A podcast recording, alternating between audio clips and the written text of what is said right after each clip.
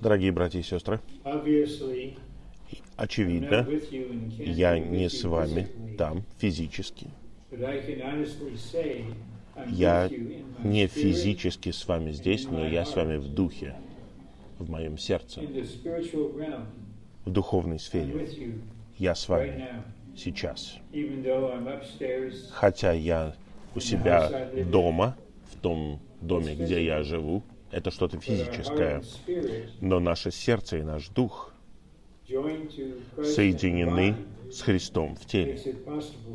И поэтому я могу быть лично со всеми вами. И поскольку вы мои братья и сестры, с каждым из вас. И я хотел бы в самом начале сказать природу сообщений на этой конкретной конференции. Общая тема помогает нам понять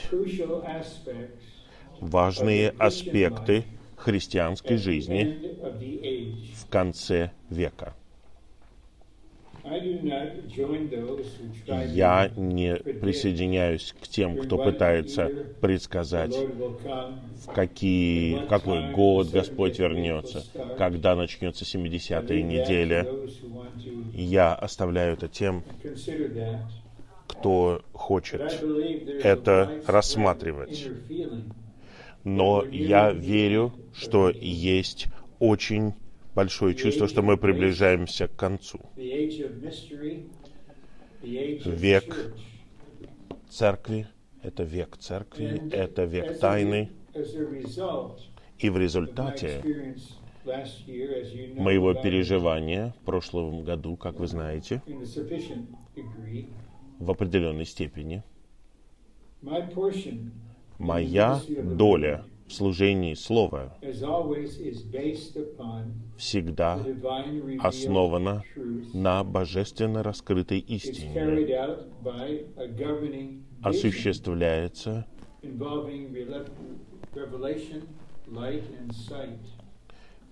Все это основано на видении, на подлинном, личном, духовном переживании. И Господь, как пастырь наших душ, который пасет нашу душу в данную минуту, Он знает, где мы находимся. Он знает, что нам нужно, Он знает, что грядет.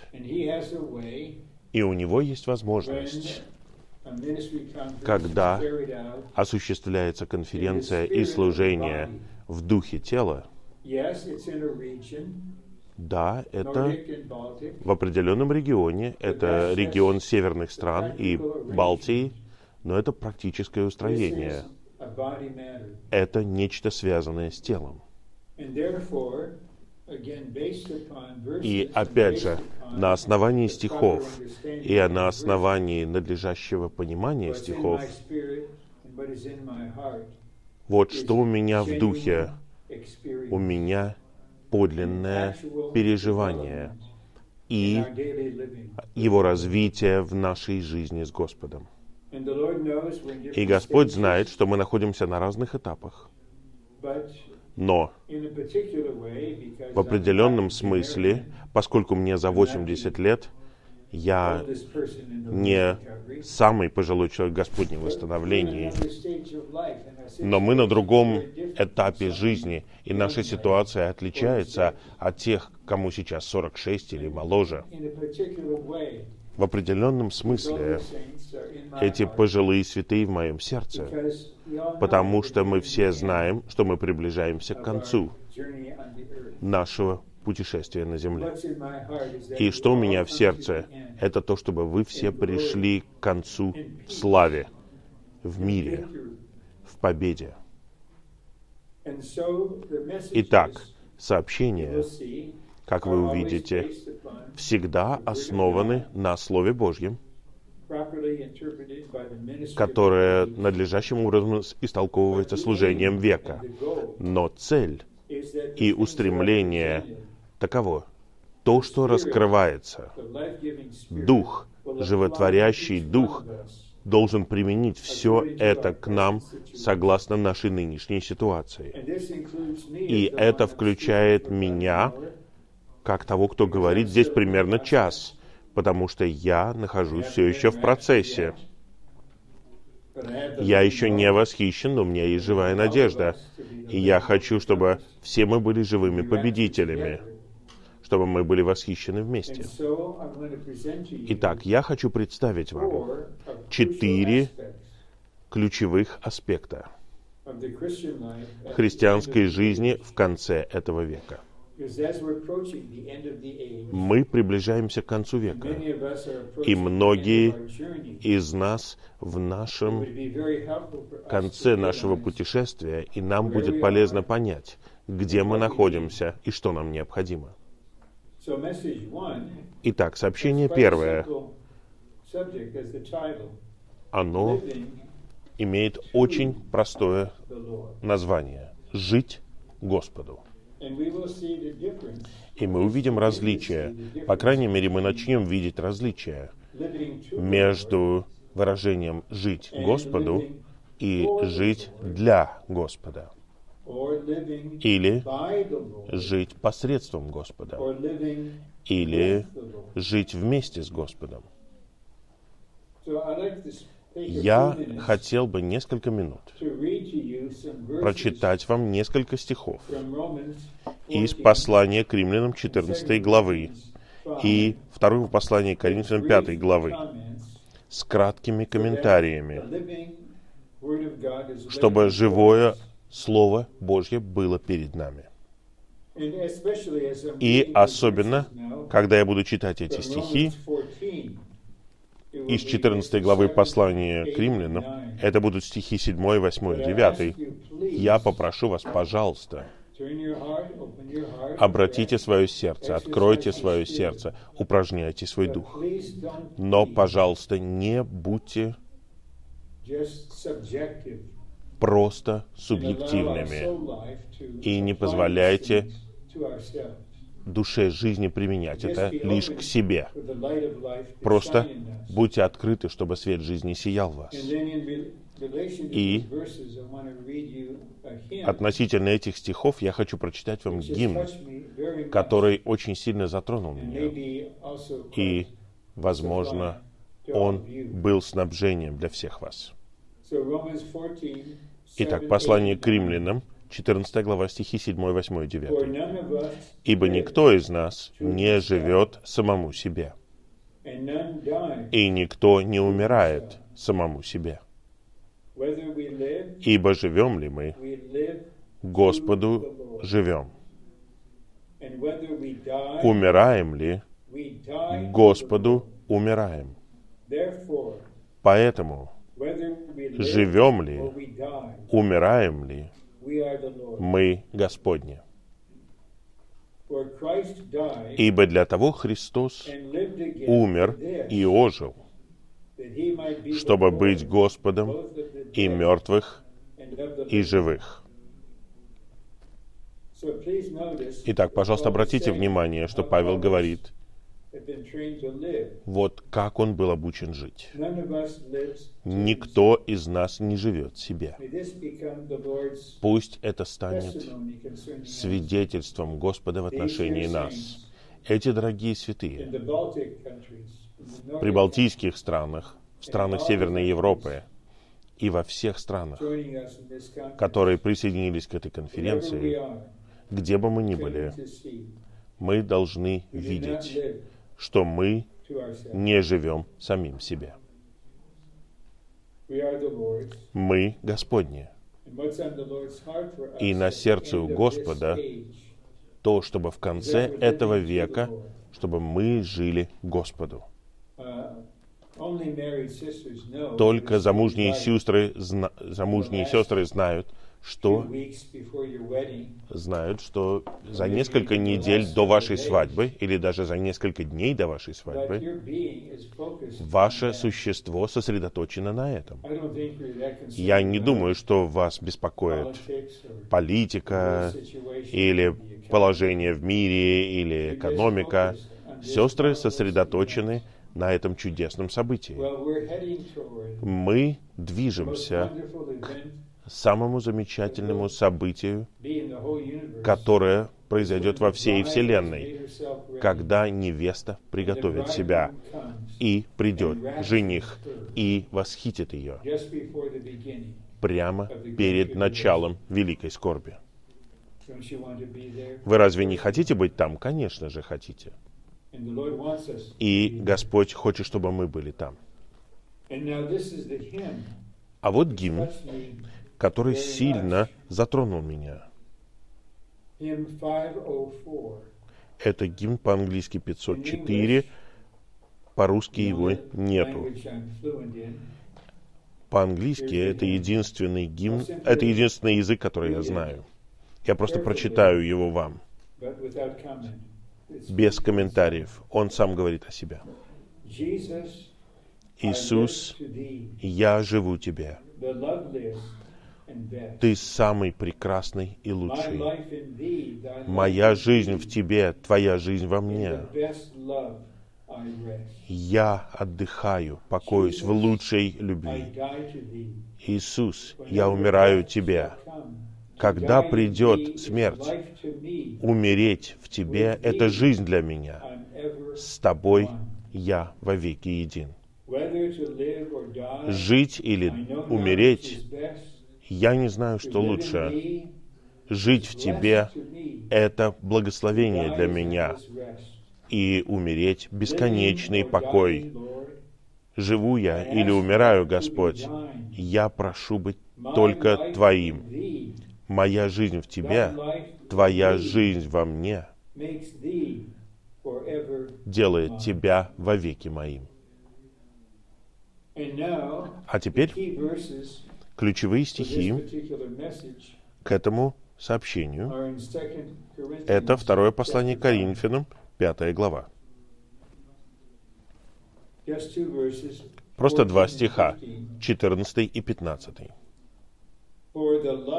Ибо любовь Христова теснит нас, потому что мы рассудили так, что один умер за всех, значит, все умерли. И умер он за всех, чтобы те, кто живет, уже не самим себе жили, уже не самим себе жили, а тому, кто умер за них и был воскрешен. И когда мы будем рассматривать этот план вместе, и Дух будет течь во всех нас, через нас и из нас, мы больше будем осознавать, как э, какое это благословение, как это чудесно, что нам преподносится это живое, ясное слово — жить Господу. Но я хотел бы подчеркнуть начало 14 стиха. Источник этого в переживании — это любовь Христова. Она теснит нас. Она не требует, она теснит нас как река, которая течет не путем разрушения, а чудесным образом. Есть эта духовная река. Она течет, и мы теснимы ей. Когда Господь высвобождает неограниченную любовь в каждого из нас, как, возможно, Он делает это сейчас, река любви течет. И она приводит, приносит нас туда, где мы никогда не были в нашем переживании с Господом. И позволяет нам делать то, что мы никогда не могли бы сделать своими собственными усилиями. Позволяет нам быть теми, кем мы сами не можем быть. И важно здесь то, что Христос умер за всех. Мы знаем это объективно но непосредственно из слова послания к римлянам 6.6. Наш старый человек распят с Христом. Павел говорит в послании Галатам 2.20. ближе к концу, что Христос умер за меня. Он возлюбил меня. Хотя мы родились в разное время, в разных частях земли, в глазах Бога мы не ограничены временем и пространством. Мы все умерли, когда Христос умер на кресте. И когда Он воскрес, мы знаем из Его говорения в Евангелии от Иоанна 20 главе, Он говорит, иди к моим братьям. Мы в глазах Бога были возрождены в то же самое время. Христос умер за всех, поэтому все умерли. И Он умер за всех чтобы те, кто живет, уже не самим себе жили, а Господу. Это станет решением, которое является личным. Никто не может сделать его за вас. Никто не должен бросать это вам. Никто не должен требовать от вас этого. Но мы должны осознавать это. И давайте не будем руководствоваться прошлым, давайте не будем жить в воспоминаниях, хорошие они или плохие. Давайте стремиться вперед, потому что лучшее все еще впереди. Где мы будем до конца этого века? Где мы будем в конце нашего путешествия? Живем ли мы себе или живем ли мы Господу? Я верю, что Господь ясно, но мягко спрашивает нас. с этого момента, до тех пор, пока ты не встретишься со мной, когда бы это ни было, и где бы это ни было. С этого момента. можешь ли ты принять решение жить мне, не себя? А теперь мы переходим к плану, имея такое основание. И мы пройдем через него. Я не буду просто читать. Я буду подчеркивать и комментировать какие-то положения. По мере того, как Дух ведет и Дух помазывает. Во втором послании Коринфянам 5, 14, 15 Павел говорит не о том, что мы должны жить для Господа, посредством Господа или с Господом, а о том, что мы должны жить Господу.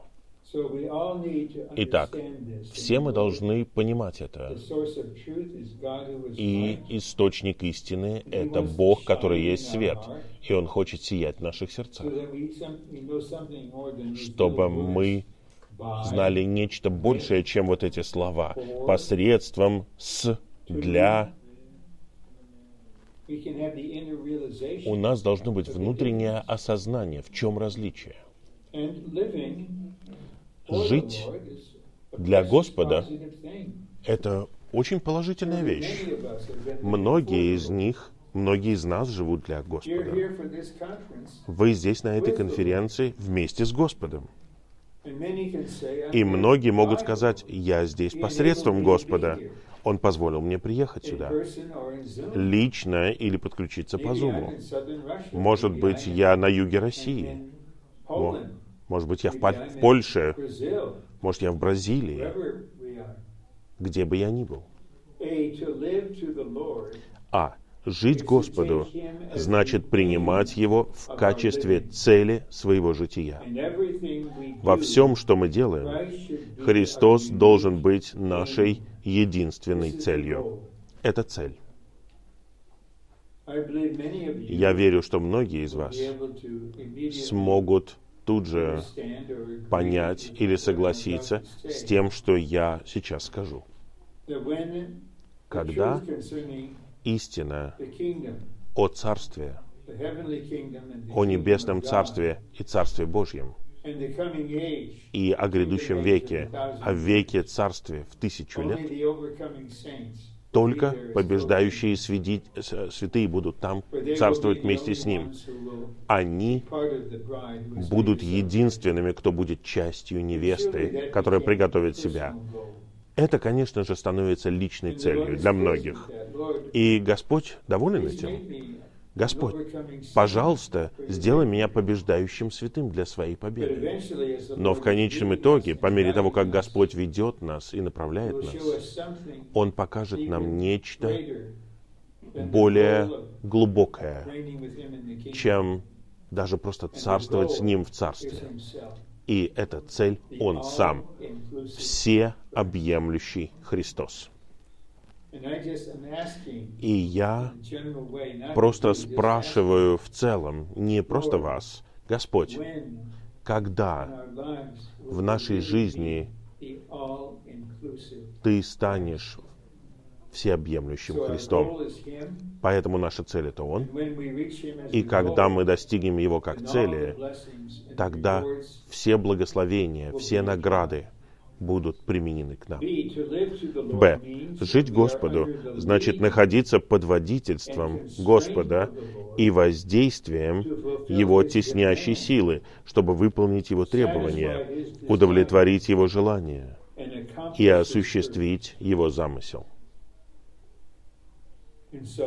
Итак, мы или являемся или не являемся сейчас людьми, живущими под Его водительством и воздействием Его теснящей силы, как говорится в этом стихе, чтобы выполнить Его требования. Это сторона царства, это Его власть. Чуть более года назад Господь мог забрать меня к себе. Он мог сказать, Рон, ты закончил свой бег. Просто приготовься быть со мной. Ты не восстановишься после этой операции. Это конец. Но его устроение было не таким, его водительство было не таким. Сколько я пробуду здесь, это знает только он, я оставляю это ему. Но у него есть право, как у царя, потребовать. И мы должны удовлетворить его желание. Пусть Господь покроет меня, когда я говорю это, что касается меня и что касается всех вас. Поскольку мы любим Господа, мы живем, чтобы удовлетворить желание Его сердца. Мы хотим внести вклад в Его радость и чтобы он пришел за своей невестой и осуществить его замысел. Дорогие сестры и братья, разве было бы не прекрасно, если бы мы предстали перед Сыном Человеческим у судного престола, и Он сказал бы с улыбкой, «Твоя жизнь на земле, то, что ты жил мне, все это внесло вклад в исполнение Божьего вечного замысла. Ты пошел на любые жертвы, ты исполнял волю Божью, ты следовал за Его водительством. И теперь я говорю, хорошо, добрый и верный раб, войди в радость своего Господина. Второй раздел. Христос умер за наши грехи чтобы мы были прощены. О, я очень благодарен за это. Каждый день мы ценим это, мы применяем действенность, силу Его действенной крови для нас. И Он умер за нас, чтобы мы жили Ему. Павел полностью понимал это, когда он написал стих, который мы все знаем. «Я распят с Христом, и уже не я живу, а Христос живет во мне». И жизнь, которой я теперь живу в плоти, я живу верой в Сына Божьего, который возлюбил меня и отдал себя за меня. Итак, он осознал, что Христос умер не только ради прощения грехов, но Он умер для того, чтобы привести его к концу чтобы Христос жил в нем, и он жил в Христе.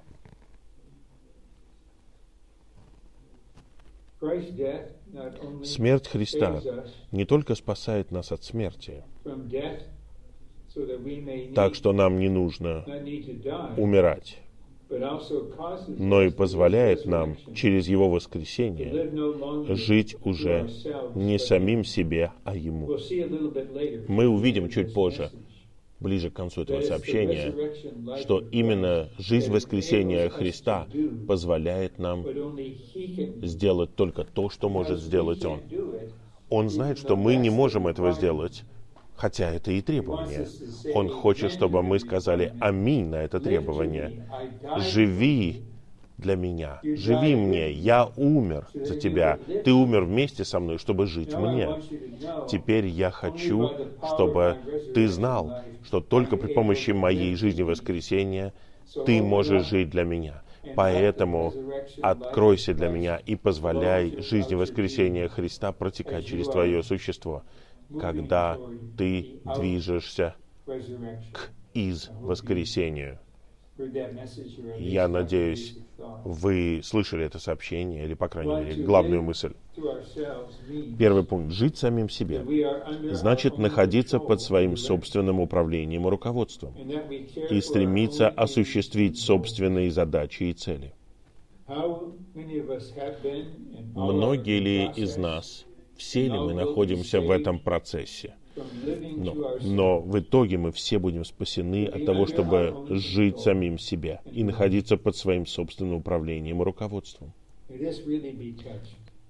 Пусть мы все будем затронуты. Я уже не свой Господь. Я Твой.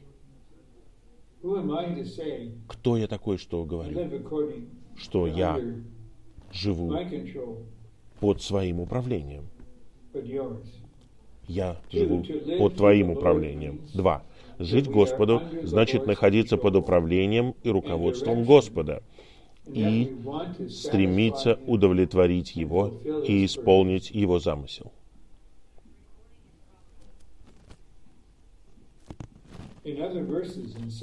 И еще стихи во втором послании Коринфянам 5 главе. Павел говорит, что когда я со святыми, я должен быть трезвым. У меня должна быть полная ясность. Я должен быть нормальным. Но когда я наедине с Господом, я использую свои слова, я просто радуюсь. Это просто прекрасно. Я с тобой, ты чудесный, я люблю тебя, ты все для меня. Вот что это и значит. Когда мы находимся под управлением Господа, и мы хотим удовлетворить Его и исполнить Его замысел. Мы просто осознаем, Господь, поэтому Ты сотворил меня, поэтому Ты искупил меня, поэтому Ты привел меня в Господне восстановление, поэтому Ты привел меня в подлинную церковь, поместную церковь, поэтому Ты сохранил меня, несмотря на все, что происходило, лично или совокупно. Благодарю Тебя, Господь. Я Твой. Я здесь не ради своей цели, не ради своего замысла. Поэтому просто позвольте мне сказать, это просто простое свидетельство. я воздаю славу Богу при этом я все еще жив. Господь не забрал меня к себе год назад, потому что Он хотел, чтобы я оставался, по крайней мере, еще какое-то время, сколько только Бог знает, чтобы удовлетворить желание Его сердца и преподносить Христа в переживании сотням и тысячам святых. Я остановлюсь здесь на секунду и скажу, да, я благодарю Тебя, Господь. Мы слышали столько сообщений. Многие из нас были под служением брата Ли. Мы так благодарны за восстановительный перевод, за примечание, за жизнеизучение. Мы просто читаем их до конца, будем читать их до конца. Но на основании этого мое бремя день и ночь в том, чтобы мы начали переживать то, что мы знаем. Господь, сделай это действительным для нас. Мы не просто должны знать различия вот между этими словами «жить Господу», «жить для Господа», «жить посредством Господа». Нет, сделай это действительным для меня Твоей пасущей заботе. Сделай это во всех членах тела, чтобы у Тебя была зрелая невеста, которая готова во всех отношениях для Твоего прихода. Б. Жить Господу — это нечто более глубокое по значимости, чем жить для Господа. И мы постараемся объяснить это. Первое. Если мы живем Господу, это подразумевает, что мы являемся владением Господа, что мы уже принадлежим Ему. Если мы живем для Господа, это подразумевает, что мы все еще принадлежим себе и живем, исходя из своего удовольствия и удобства. Итак, когда мы делаем что-то для Господа, и, возможно, мы делаем это с абсолютно чистыми мотивами, но это все равно мы что-то делаем при помощи своей способности для Господа.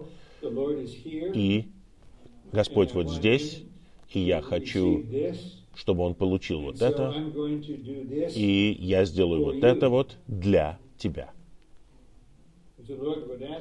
Господь спросит, а каков источник? Ну, я не знаю. Вот что я чувствую. Но когда мы начинаем переживать, что значит жить Господу, тогда мы осознаем, что мы принадлежим Ему. И что мы живем согласно Его направлению и воле.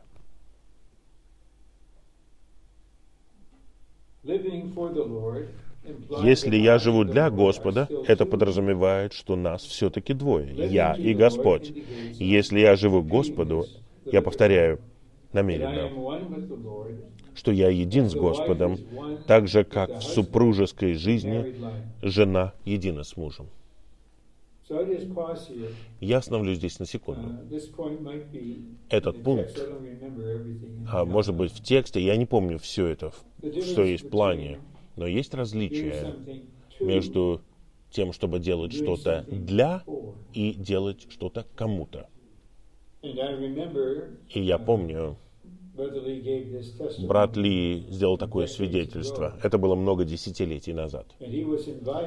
Его пригласили говорить в одной местности, какой-то части Китая, довольно далеко от того места, где он жил. И он знал, что ему можно есть, э, что ему нравится, что он хочет есть. И вот там драгоценные сестры, они узнали, что он приедет, и они приготовили определенную пищу для него потому что они думали, что вот это вот лучшее наше блюдо, это вот то, что нам нравится, это то, что нам подходит. Они не осознавали, что это противоположно его телу.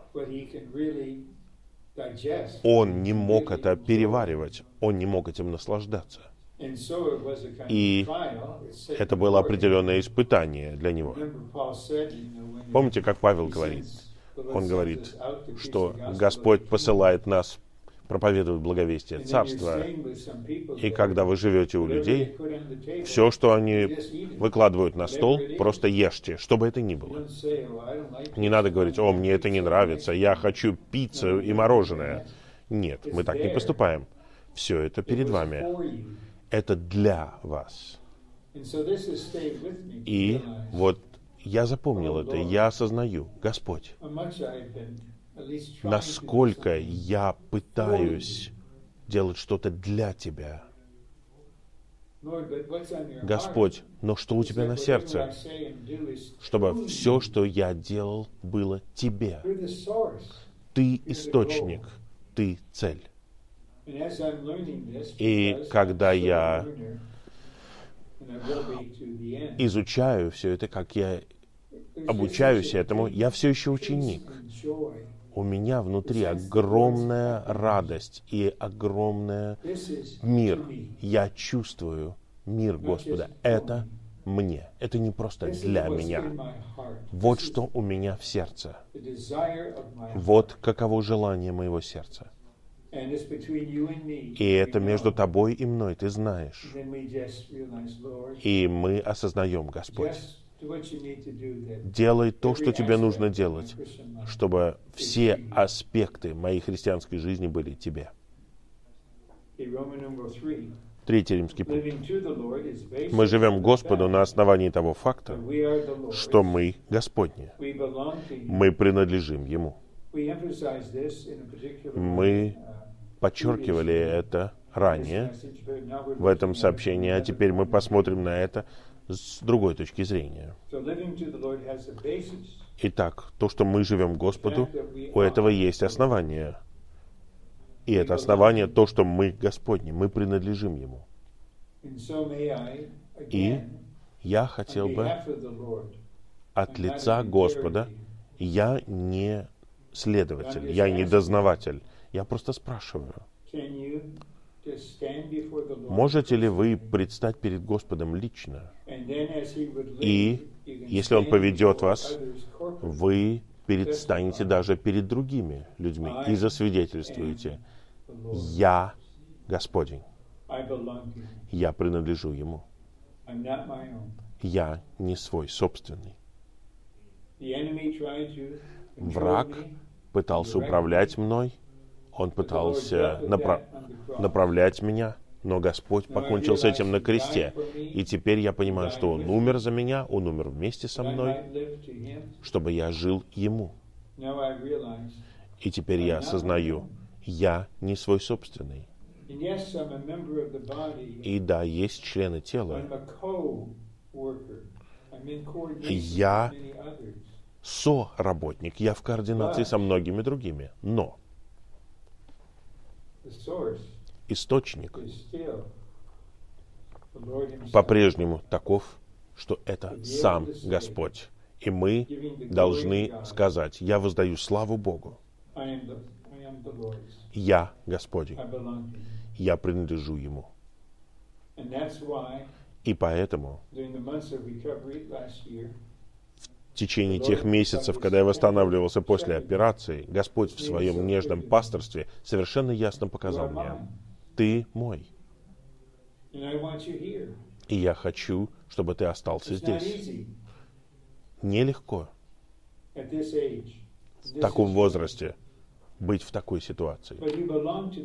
Но ты принадлежишь мне. И ты хочешь, чтобы я направлял тебя. Поэтому я учусь.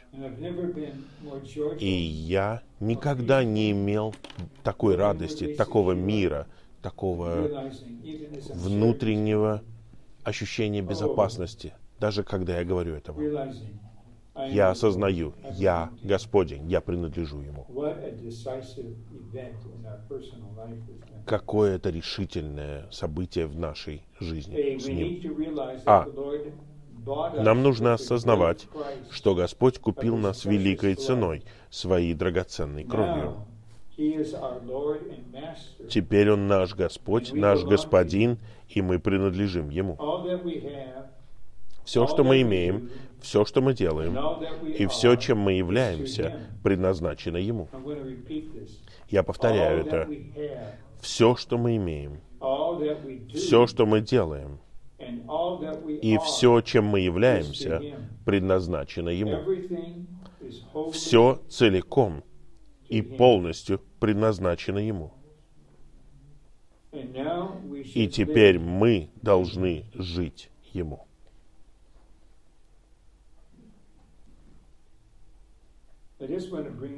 Я хотел бы подчеркнуть кое-что, определенную иллюстрацию. И я не пытаюсь вас подвергнуть какому-то испытанию или проверке, но согласно началу книги Откровения, с кем Господь говорит? Кому Он это говорит? и кому Он дает это откровение. И подобно вам, я читал эту книгу бесчетное количество раз. И я хочу а, открыть этот стих, потому что это так много значит для меня сейчас. Извините, одну минуту я найду этот стих. Откровение Иисуса Христа, которое дал ему Бог, чтобы он показал своим рабам то, что должно произойти вскоре. Это повторяется снова. И когда Иоанн был просто захвачен этими видениями, он пал перед ангелом и хотел показать, поклониться ангелу, но ангел сказал ему, не делай это я такой же раб, как и ты. И я говорю не об ужасной стороне рабства. Быть рабом ужасно, но с положительной стороны раб принадлежит не себе. Он принадлежит тому, кто купил его. Он принадлежит ему. И моя драгоценная жена — она занимается своим служением. Я присоединюсь к ней чуть позже. И это было такое воодушевление. Вот иногда она говорит, Рон, ты верный раб. И я, я просто так радуюсь. Я раб, потому что я Господень. Я принадлежу Ему. Четвертый пункт. В целом, в 4 и 5 главах второго послания Коринфянам показано, что жить Господу значит жить такой жизнью, какой жил Господь Иисус.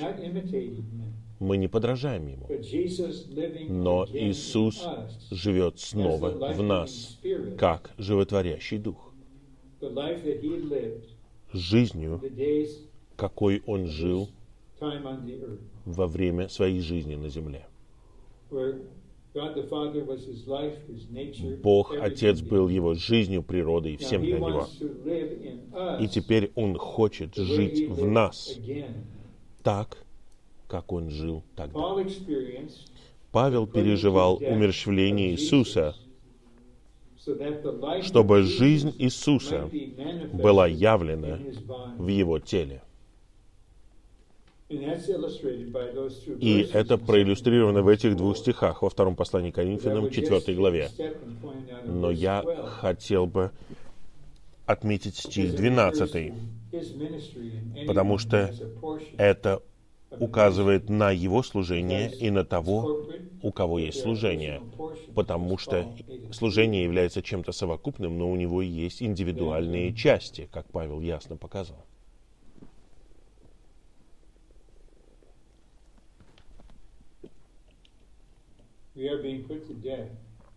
Мы умерщвляемся для высвобождения жизни воскресения для святых. Вот что такое служение. Одаренный оратор, красноречивый брат, конечно же, может сделать чудесные сообщения – и они нам нужны, да. И он может ясно раскрывать какие-то положения.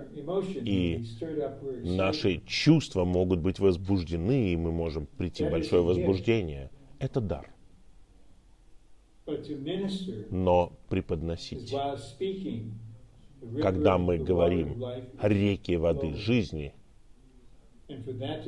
вот для того, чтобы это происходило, Павел был таким, Тимофей был таким, Иоанн был таким, и другие.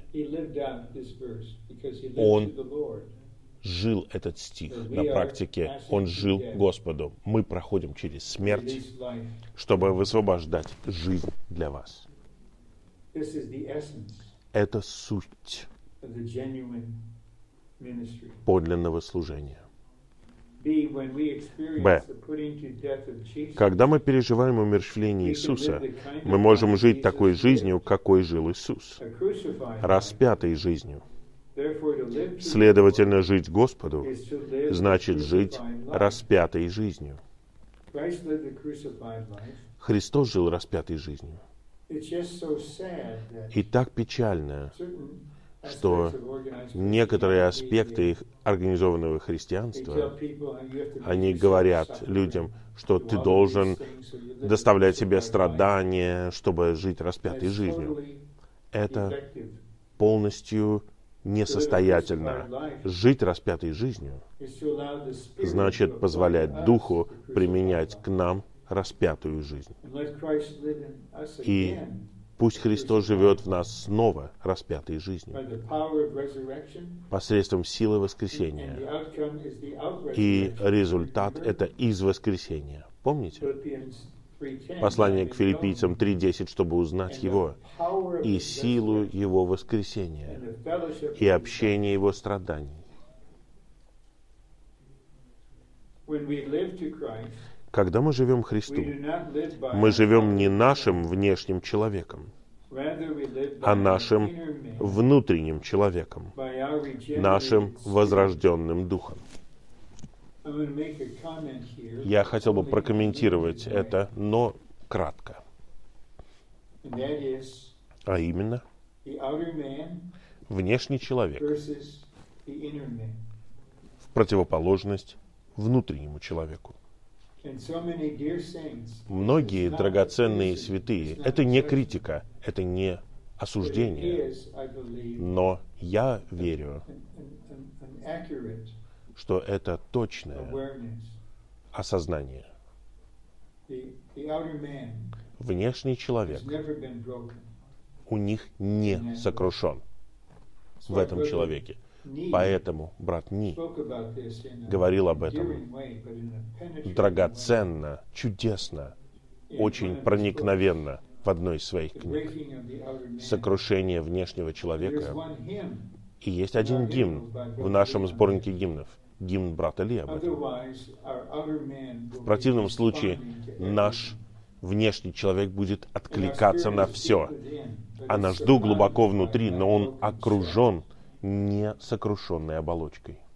И поэтому, если мы хотим по-настоящему жить Господу, тогда мы не должны позволить врагу вкладывать в нас страх и бояться того, что может произойти.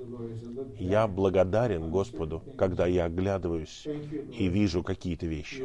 Благодарю, Господь, Ты устроил это для того, чтобы сокрушить внешнего человека разбить его.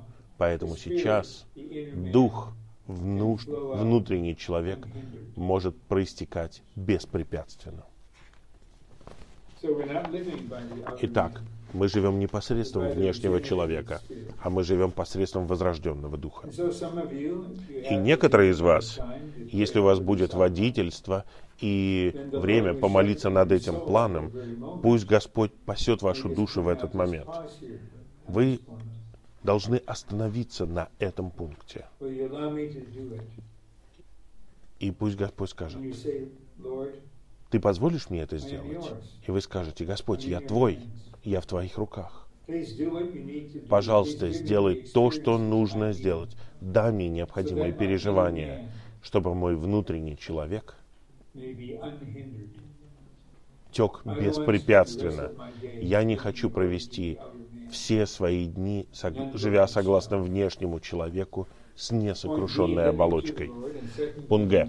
Жить Господу во втором послании Коринфянам 5.14 – это то же самое, что ходить согласно Духу в послании к Римлянам 8.4. А теперь мы подходим к чудесному разделу. Любовь Христова теснит нас, вынуждая жить не самим себе, а Ему. Я хотел бы остановиться здесь и поделиться с вами кое-чем, чему я научился в Слове, что я усвоил из служения века. Никогда мы не видим, вот когда мы видим стих, в котором содержится заповедь, у него есть три этапа. Это вот то, что, например, Господь, например, Евангелие от Матфея 5.18. «Будьте совершенны, как совершенен ваш Небесный Отец». Это заповедь. Господь, я говорю, аминь Твоей заповеди. Это первый шаг. Второй шаг.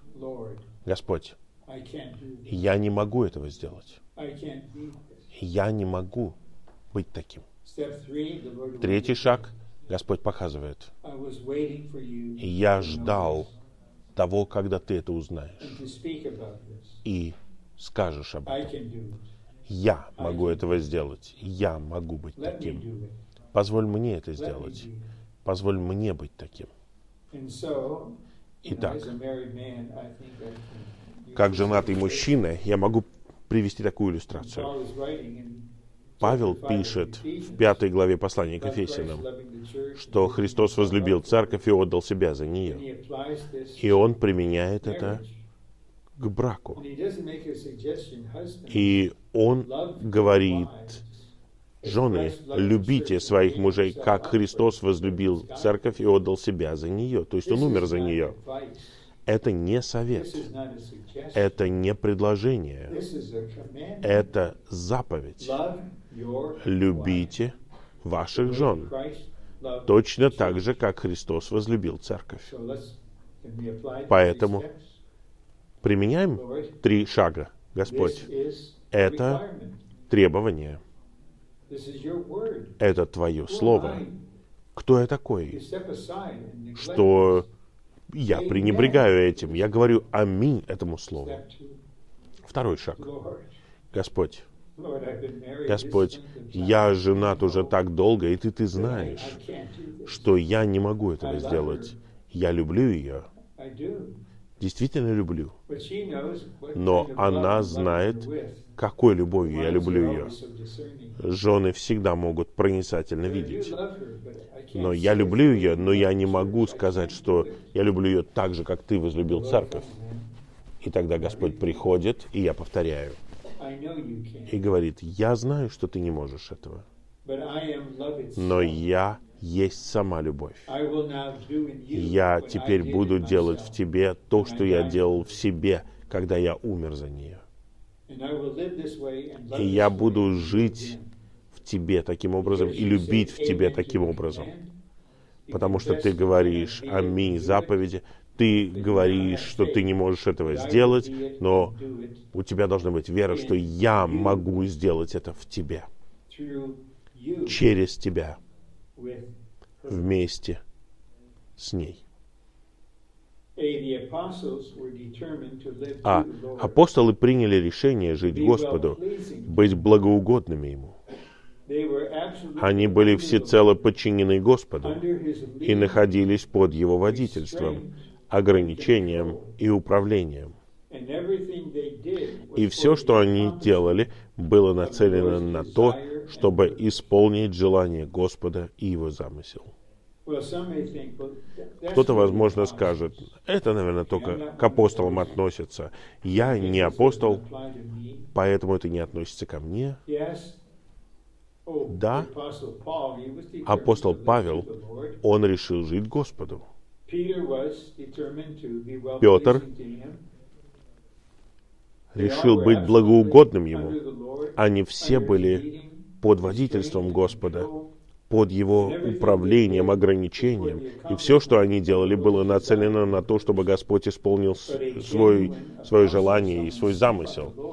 Но настоящий апостол, посланный Господом, благовествует благовестие Царства, воздвигает церкви, преподносит им слово и жизнь. Они образцы.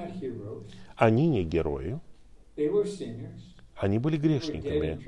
Они были мертвыми в проступках и грехах. У них было свое «я», у них был природный состав.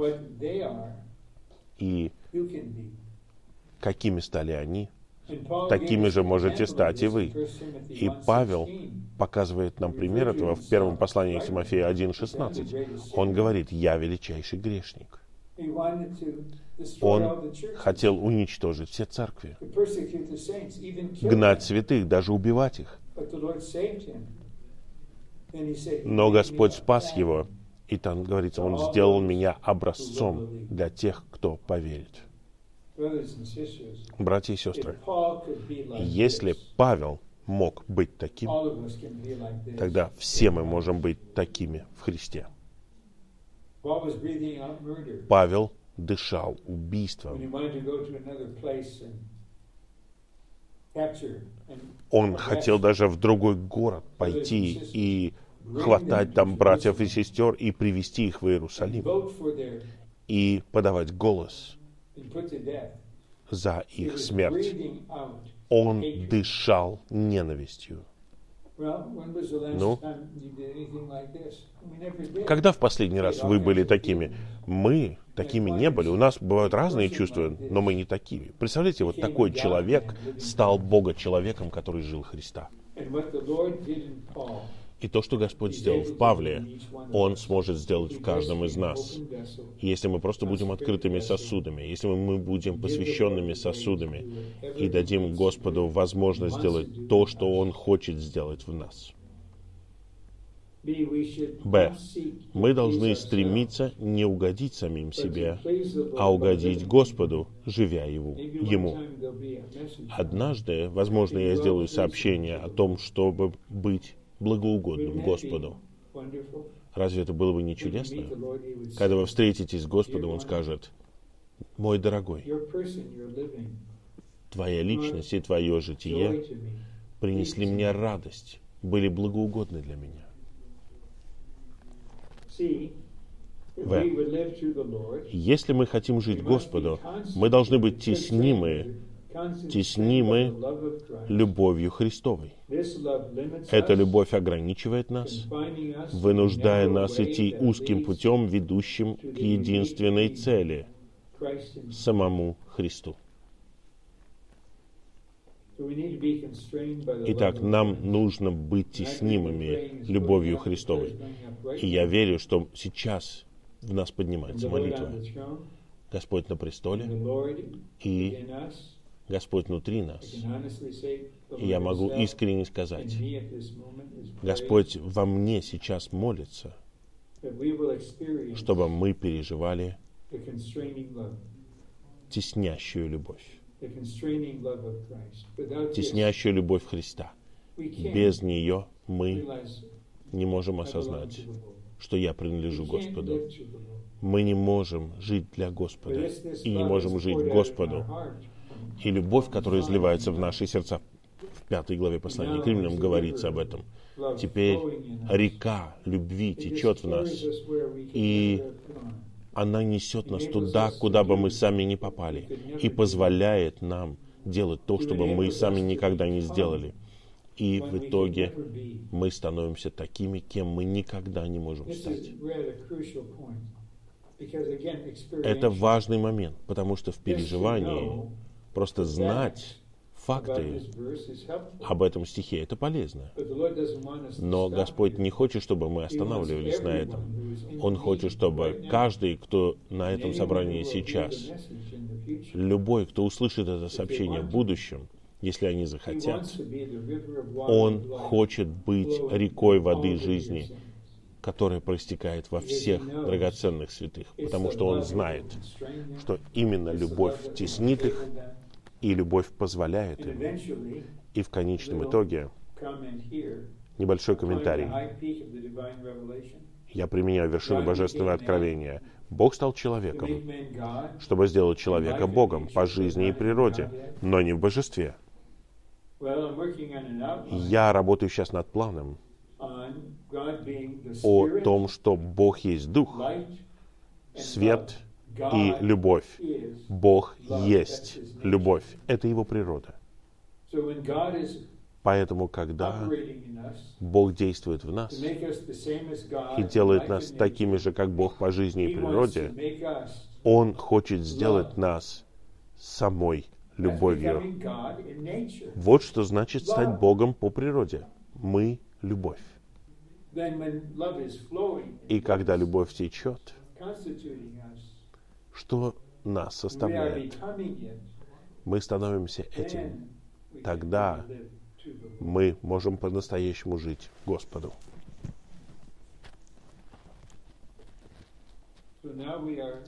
Итак, сейчас Мы движемся очень узким и стесненным путем, и многие свидетельствуют, что мы здесь уже 40-50 лет, может быть, 30 лет. Да, путь становится более узким, более стесненным. Но я никогда не уйду и никогда не пойду широким путем. Это путь в славу. Шестое. Мы живем Господу благодаря Его воскресению, итогу Его смерти. В самих себе, посредством своей природной жизни, мы не можем жить Господу, только посредством воскресения Христа, то есть только посредством итога Его смерти мы способны жить Ему. Мы говорим «Аминь». Потом мы говорим Второй шаг «я не могу». Господь говорит «я знаю». Моя жизнь в воскресенье может это сделать. Пожалуйста, не пытайся это сделать своей природной жизнью, природной способностью, всем природным. У тебя ничего не получится. Просто позволь мне быть всеобъемлющим Христом для тебя. И сила моего воскресения будет применяться к тебе. Вот о чем молился Павел, вот что он переживал. Я хочу знать его и силу его воскресения.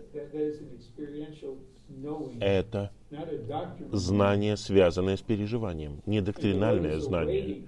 И Господь ждет от нас простой молитвы. Господь, я хочу знать силу Твоего воскресения. Пожалуйста, сделай это действительным для меня. Ты знаешь мою нынешнюю ситуацию. Пусть сила Твоего воскресения применяется ко мне. И целью пусть будет из воскресения. Я хочу, чтобы все мое существо было принесено в воскресение.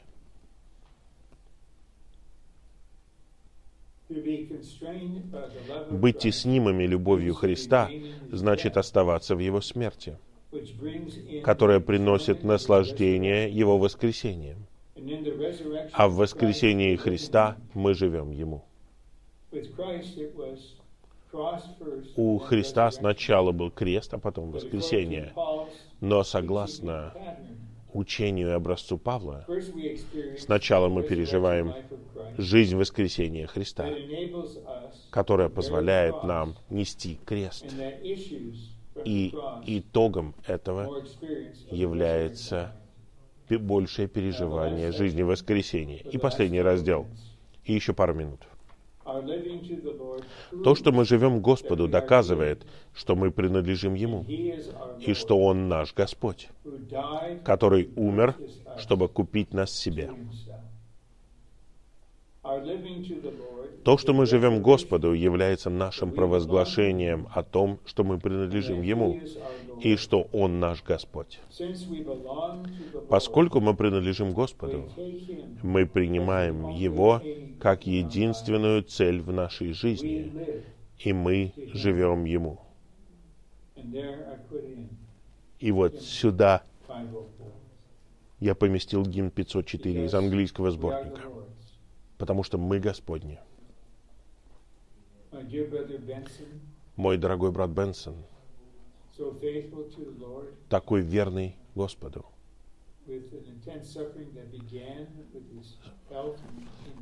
переживая неимоверные страдания в связи со своим здоровьем, начиная с 20 лет, окончил свой бег. И он был человеком, который принадлежал Господу. И неважно, жизнь ли это или конец жизни, мы Господни. Некоторые из нас, я бы сказал, в последний момент, некоторые из нас очень пожилые. И мы живем не в страхе. Мы не позволяем страху управлять нашей жизнью. Престол Бога царствует над нами. Но мы осознаем, может быть, мы все еще будем восхищены живыми. Может быть, Господь доведет нас до конца. Господь, с тобой ли я там, или я буду взять тебе? Я твой. Я принадлежу тебе. Мое будущее в твоих руках. И теперь, поскольку я принадлежу тебе, я учусь жить тебе. И я делаю это потому что Твоя любовь теснит меня в данную минуту. Благодарю Тебя, Господь. Благодарю за Твою любящую заботу и за Твое драгоценное пасторство. Вся слава Богу.